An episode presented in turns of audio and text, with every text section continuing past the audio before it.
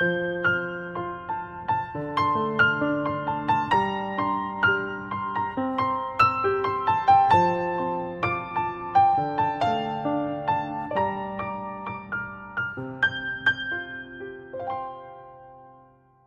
家好，我们是读书郎，我是既然。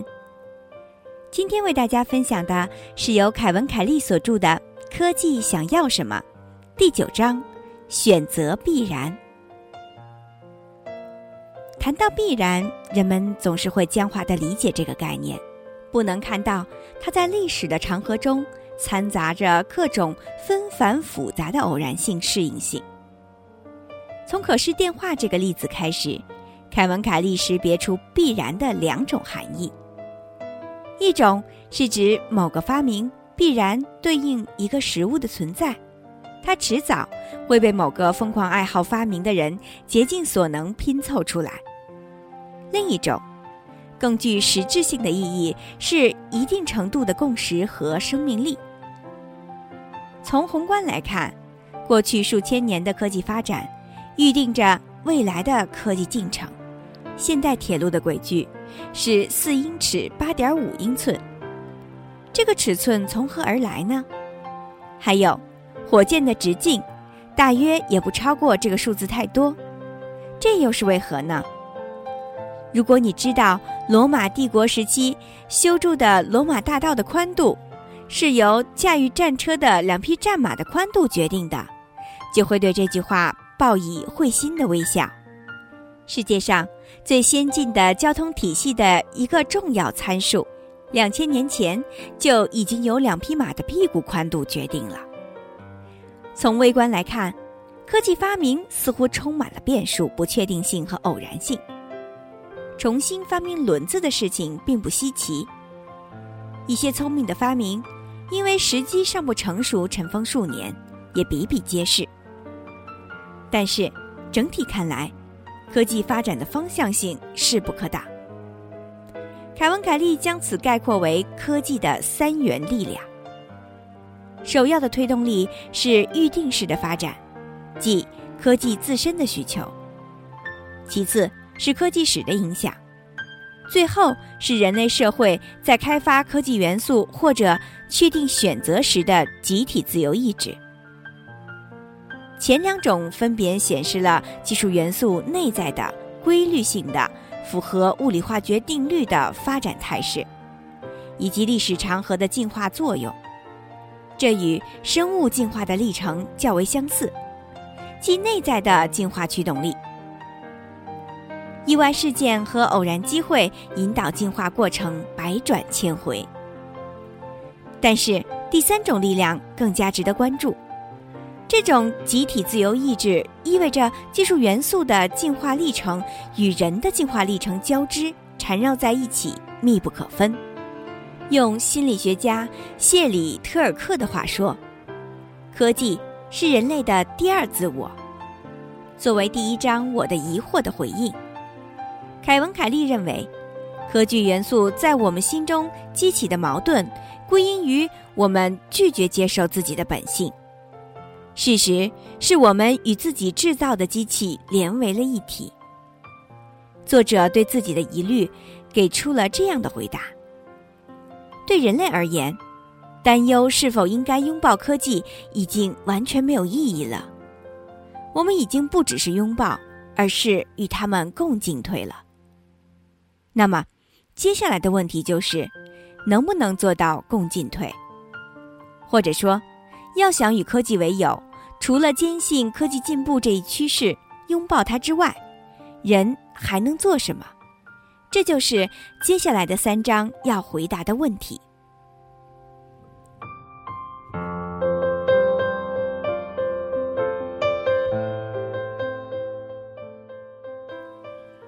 我亲眼目睹科技的未来命运。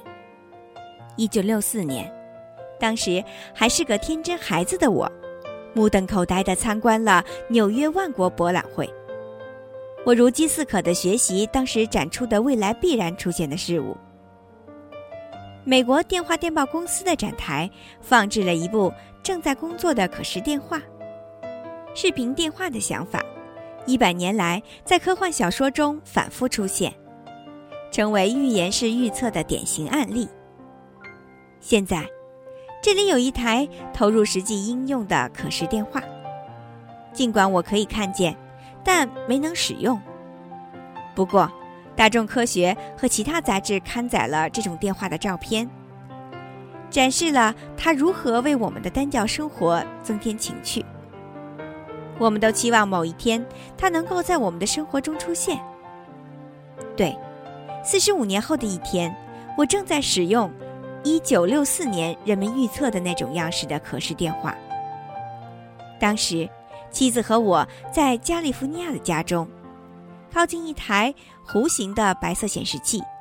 上面正显示女儿在上海的动态图像。这是旧杂志上全家老小围绕着可视电话的插图的真实再现。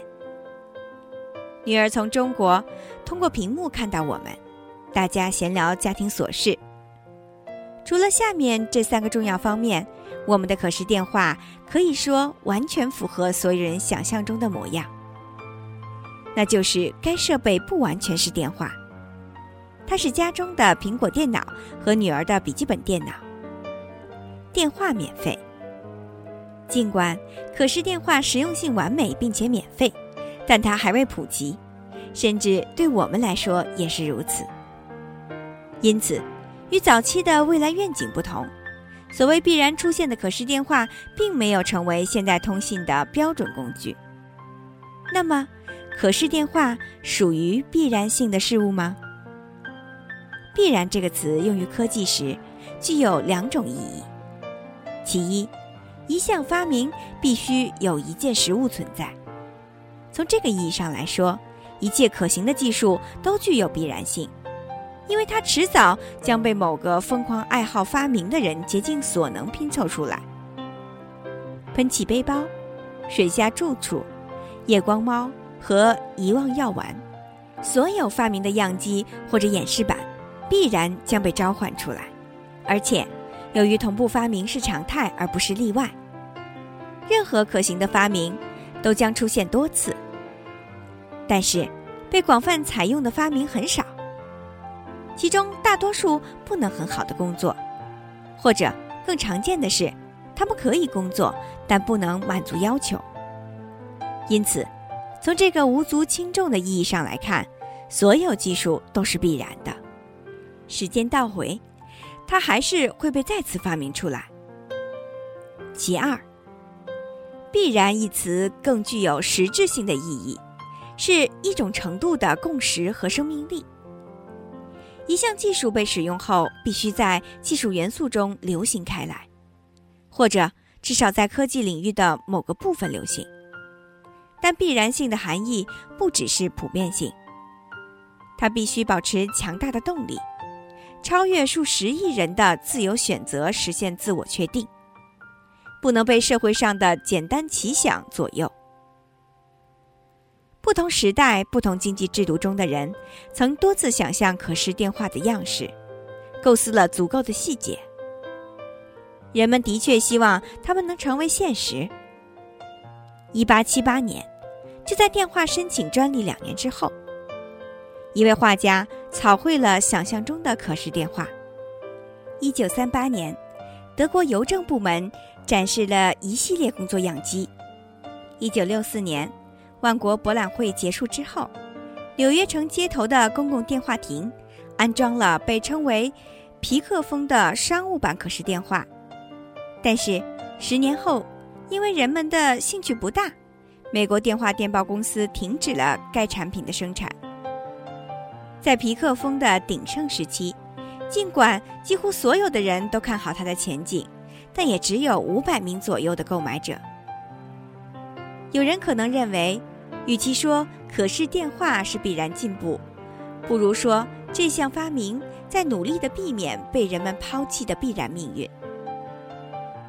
然而，今天它回来了，也许经过五十年，它的必然性提高了。也许当时它出现的太早，缺乏必要的支持技术，社会动力也不是很成熟。在这方面，早期的重复尝试可以被视为必然性的证据和持续的催生过程。也许它仍然待产，可能存在待开发的其他创新技术，可以使视频电话更加普及。这就需要创新手段，引导对话人凝视你的双眼，而不是角度偏离的摄像头，以及创新方法，使屏幕在对话中的某一方说话时切换到相应的视角。可是电话的犹抱琵琶半遮面，证明了两个论点：一，过去它显然必然出现；二，现在它显然不一定必然出现。这就引出了下面的问题：任何技术是否凭借自身惯性艰难发展？按照技术评论家兰登·温奈的话说，这就成为了自我推进、自我维持必不可少的流体。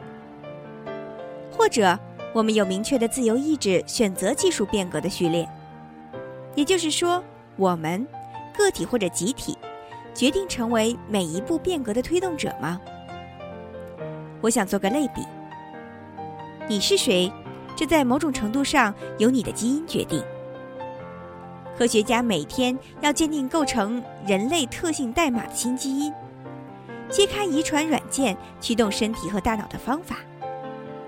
我们现在知道，痴迷、野心、风险偏好、羞怯和其他许多行为包含强大的基因因素。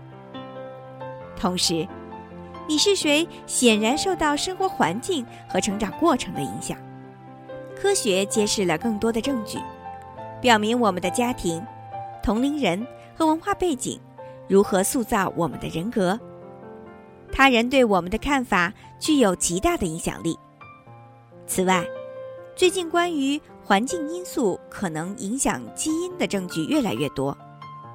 因此，从最深刻的意义上来说，这两个因素是关联因素，它们相互影响。环境，例如你的食物，可以影响基因代码，而基因代码将引导人们进入某种环境，这使得两种影响力难以分开。最后，从最广泛的内涵、性格、思想以及如何生活来看，身份还是由选择决定的。你的生活方式有极大一部分是被强加的，不受你控制。但是，你拥有对这些强加部分进行选择的巨大而重要的自由。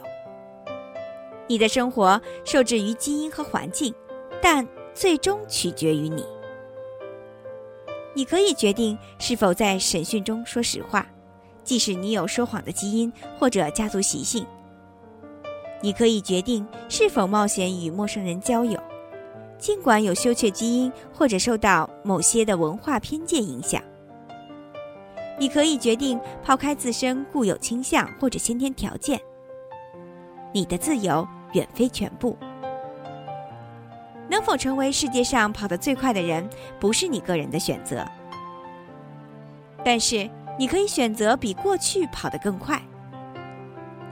遗传和家庭及学校的教育从外部限制了你的智商、仁厚品德或者卑劣性格，而你可以决定今天是否应该比昨天更加智慧、更加仁慈或者更加卑鄙。也许你的身体和大脑想变得懒惰、粗心大意或者富有想象力，但是由你来选择这些品性发展到什么程度。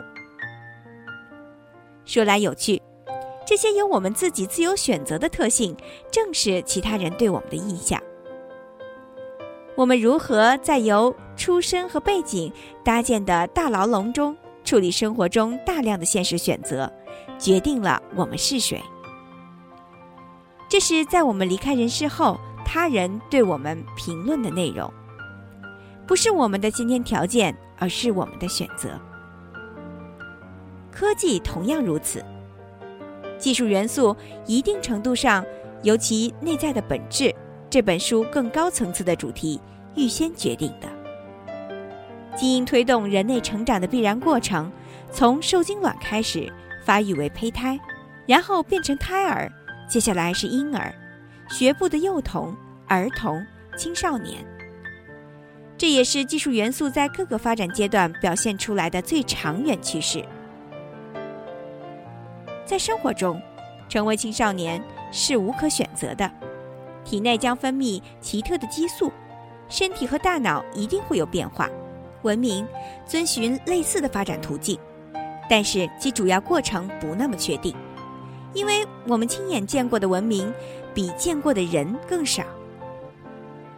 不过，我们能够发现必然出现的排序：一个社会首先必须控制火，然后掌握金属加工，接下来学会发电，最后建立全球通信网络。也许。对于序列真正包含什么内容还有争议，可是的确存在一个序列。同时，历史也有重要影响。各种技术系统获得自身的动力，发展的如此复杂，自聚集程度如此之高，以至于它们相互之间构成了交叉环境。汽车的辅助基础设施范围非常广泛。在经历了一个世纪的扩张之后，现在已影响到交通工具之外的技术。例如，作为公路体系配套设施的空调系统的发明，推动了亚热带地区城郊的发展。廉价空调的发明改变了美国南部和东南部的风景。如果空调被无汽车社会采用，结果会有所不同。尽管。空调系统的技术动力和内在特性不变，所以技术元素每一次新发展都取决于已有技术在历史上的应用先例。在生物领域，这种效用被称为共同进化，指的是一种物种的环境是其他所有与之互动物种构成的生态系统，它们全部处于不断变化中。举例来说。猎物和捕食者一起进化，同时相互使对方进化，犹如永不停息的军备竞赛。宿主和寄生虫在互相尝试击败对方的过程中，组合为二重唱。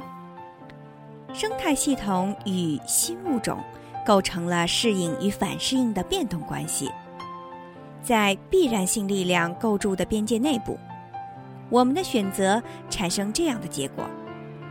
他们长期获取动力，最终，这些偶然事件升华为科技规律，其未来形态几乎不可改变。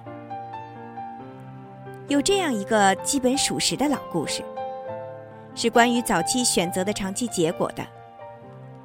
罗马的普通运货马车宽度与罗马战车匹配，因为这样更容易跟随战车在道路上碾压出来的车辙。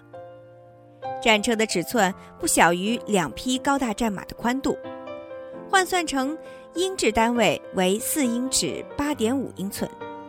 纵贯庞大罗马帝国的道路都是按照这个特定尺寸修建的。罗马军团长驱直入不列颠岛时，建造了四英尺八点五英寸的帝国大道。英国人开始修建索道时，采用了同样的宽度。以便相同的四轮马车派上用场。而当他们开始修建铁路用于五马火车厢行驶时，铁轨的宽度自然也是四英尺八点五英寸。英伦三岛的劳工移民在美国修建首条铁路时，使用的是相同的工具和模具。现在发展至美国航天飞机，它的零部件产自全美各地。最后，在佛罗里达州组装。因为发射端的两台大型的固体燃料火箭发动机通过铁路从犹他州运来，这条线路要穿越一条比标准铁轨略宽一点的隧道。火箭本体直径不能超出四英尺八点五英寸太多。用诙谐的话总结就是：于是。世界上最先进的交通体系的一个重要设计参数，在两千年前就已经由两匹马的屁股宽度决定了。长期以来，科技多多少少就是以这样的方式约束自我的。今天就为大家分享到这里，感谢您收听由凯文·凯利所著的《科技想要什么？第九章选择必然。在下一小节中，继续为大家分享第九章选择必然。